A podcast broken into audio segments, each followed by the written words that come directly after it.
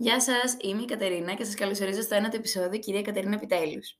Αρχικά, ναι, ε, σκύπαρα ένα επεισόδιο, λίγο το τρίμερο της καθαράς Δευτέρας που έλειπα, λίγο παραλίγο κορονοϊούλης που πήγαμε να πάθουμε, λίγο το γεγονός ότι ήμουν πλήρως ανοργάνωτη, δεν είχα backup, έφυγε τέλος πάντων άκλαυτη η προηγούμενη Πέμπτη.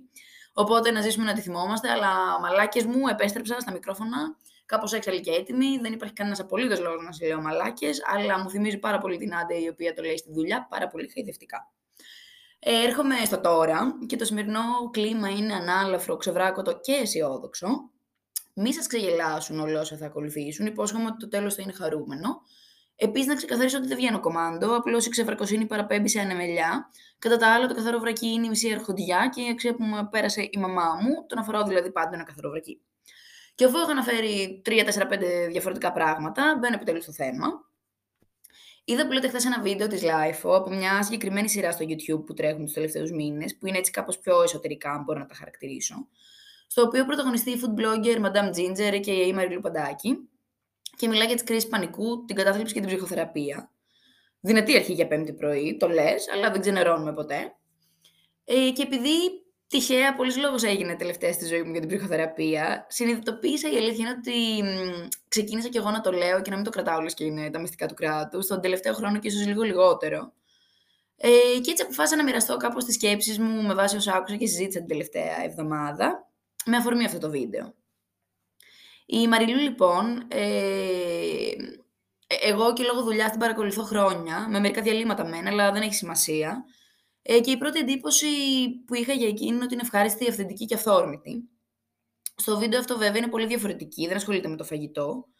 Ε, είναι κάπως βουρκωμένη και μοιράζεται τη δική της εμπειρία με τις κρίσεις πανικού και την κατάθλιψη. Συγκεκριμένα λέει ότι σε φάση της ζωής της αυτή η αρρώστια σε εισαγωγικά την κρατάει πίσω, ότι μπορεί να χαμογελάει μέσα της και μπροστά στους άλλους όλο στο κεφάλι της να παίζουν άλλες πόσες σκέψεις, ότι καταλήγει πως όλα είναι μάτια και να παναγαμηθούν. Ε, παράλληλα λέει πως ε, όταν είναι στο σπίτι της και δεν εννοεί τα ντουβάρια, εννοεί τον σύντροφό της και τα σκυλιά τους, ότι νιώθει ασφαλής και ο εαυτός της και ότι συγκεκριμένος σύντροφός της ποτέ δεν την έκρινε για το mental state της και για αυτά που ένιωθε, αλλά την αγκάλιασε και ένα μπράβο να πούμε στο παλικάρι. Η Μαριλού στο τέλος καταλήγει με την εξής φράση. Ξέρεις, θέλω να σταματήσω να έχω κατάθλιψη και εξηγεί πόσο πολύ παλεύει κάθε μέρα για αυτό πάει κόντρα και παράλληλα λέει πως δεν θέλει να βασίζεται στους αγαπημένους της για να τη σώσουν. Και αυτό σε εισαγωγικά. Αυτό είναι πολύ σημαντικό για εμένα και το κρατάω. Ε, οπότε πολύ σοφά μιλάς, Μαριλού. Και σε ευχαριστώ που μου θύμισες πρωί-πρωί αχάραγα πώ ο καθένας μας τραβάει τα ζόρια του και πώ ε, ίσως δεν πρέπει να είμαστε κι εμείς τόσο επικριτικοί απέναντι στους εαυτούς μας αλλά και στους άλλους.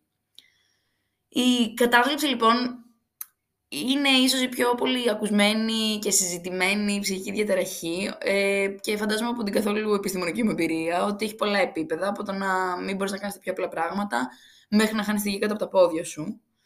Εγώ για βαριά κατάθλιψη δεν ξέρω, αλλά μιας και το προηγούμενο επεισόδιο, τέλος πάντων έκανα εγώ μια αναφορά έτσι δειλά ότι κάνω ψυχοθεραπεία.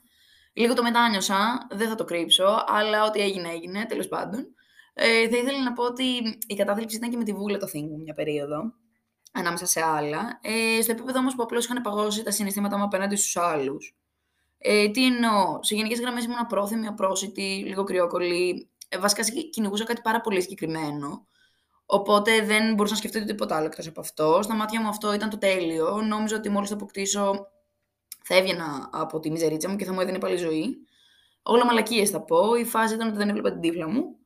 Και εκεί κάπου που το είχα χάσει στον, στον πάτο απόπατο, ήρθε ο Γιώργος το καλοπαιδί, ο αδερφός, ο συγκάτοικος αυτός, ούρλιαζε με δικά του λόγια cut, snap out of it, με πήρε από το χεράκι, με πάρκαρε σε μια καλή κυρίουλα και τους πήρε όλους ο διάολος και ηρέμησε η ψυχούλα μου. Γι' αυτό το τελευταίο δεν κάνω καμία πλάκα. Τσακώθηκα με κόσμο και κοσμάκι εκείνη την περίοδο και να τονίσω ότι όλοι ήταν κοντινά μου πρόσωπα. Όλα λύθηκαν φυσικά γιατί υπάρχει αγάπη και μπλα μπλα, αλλά υπόθηκαν βαριές κουβέντες και κατηγορίες που ήταν ανάγκη να ακουστούν, να συζητηθούν και ενδεχομένως να πληγώσουν. Η υπόλοιπη τώρα Καλοπούλο είχα εξαντληθεί για να βρίσω και τον κάθε καρακαημένο που πέρασε, είπε την πίπα του και έφυγε. Ασχολήθηκα με τα σημαντικά που θεωρούσα εγώ στη ζωή μου. Το έκλαψα λίγο, αλλά έκατσα, περιγράφει απόλυτα την τότε κατάστασή μου ε, και ενδεχομένως να ήθελα πολύ να είχα τα μυαλά των 17 με ένα στόμα μέχρι απέναντι, τύπου δεν θα κάτσω να ασχοληθώ, βελουτέ φόρμες στο Λύκειο και ψιλοτάκουνα στι πενθήμερες. Αλλά από την άλλη, δεν θα ήθελα και καθόλου. Αν μη τι άλλο, το ακούνε στο σοκάκι ναύλο. Θα με έλεγε κανείς σταθερή προσωπικότητα. Δεν θα ήθελα όμως να πω περισσότερα για εμένα, γιατί δεν δυσκολεύομαι πολύ. Αυτό που θα ήθελα να πω από τα βάθη της καρδιάς μου είναι ότι η κατάθλιψη είναι μεγάλη τσουλάρα. Ο καθένας μας έχει τα δικά του και τα κατατάσσει, υποθέτω, βάσει των δεδομένων του, οπότε και τον τρώνε στον άλλο βαθμό. Σε οποιαδήποτε περίπτωση με ψυχολόγο ή χωρίς, με φίλους ή οικογένεια ή όχι, αυτό που προσπαθώ να πω είναι ότι στην τελική είμαστε μόνοι μας και ζούμε και αναπνέουμε για μας. Ευχαριστώ άπειρα όλους όσους ήξεραν ότι περνούσα. Ήταν μετρημένοι στα δάχτυλα του ενός χεριού και συγκεκριμένα τρεις. Ήταν εκεί για να ακούσουν την παράνοια που είχα στο κεφάλι μου και να βοηθήσουν με τον τρόπο τους.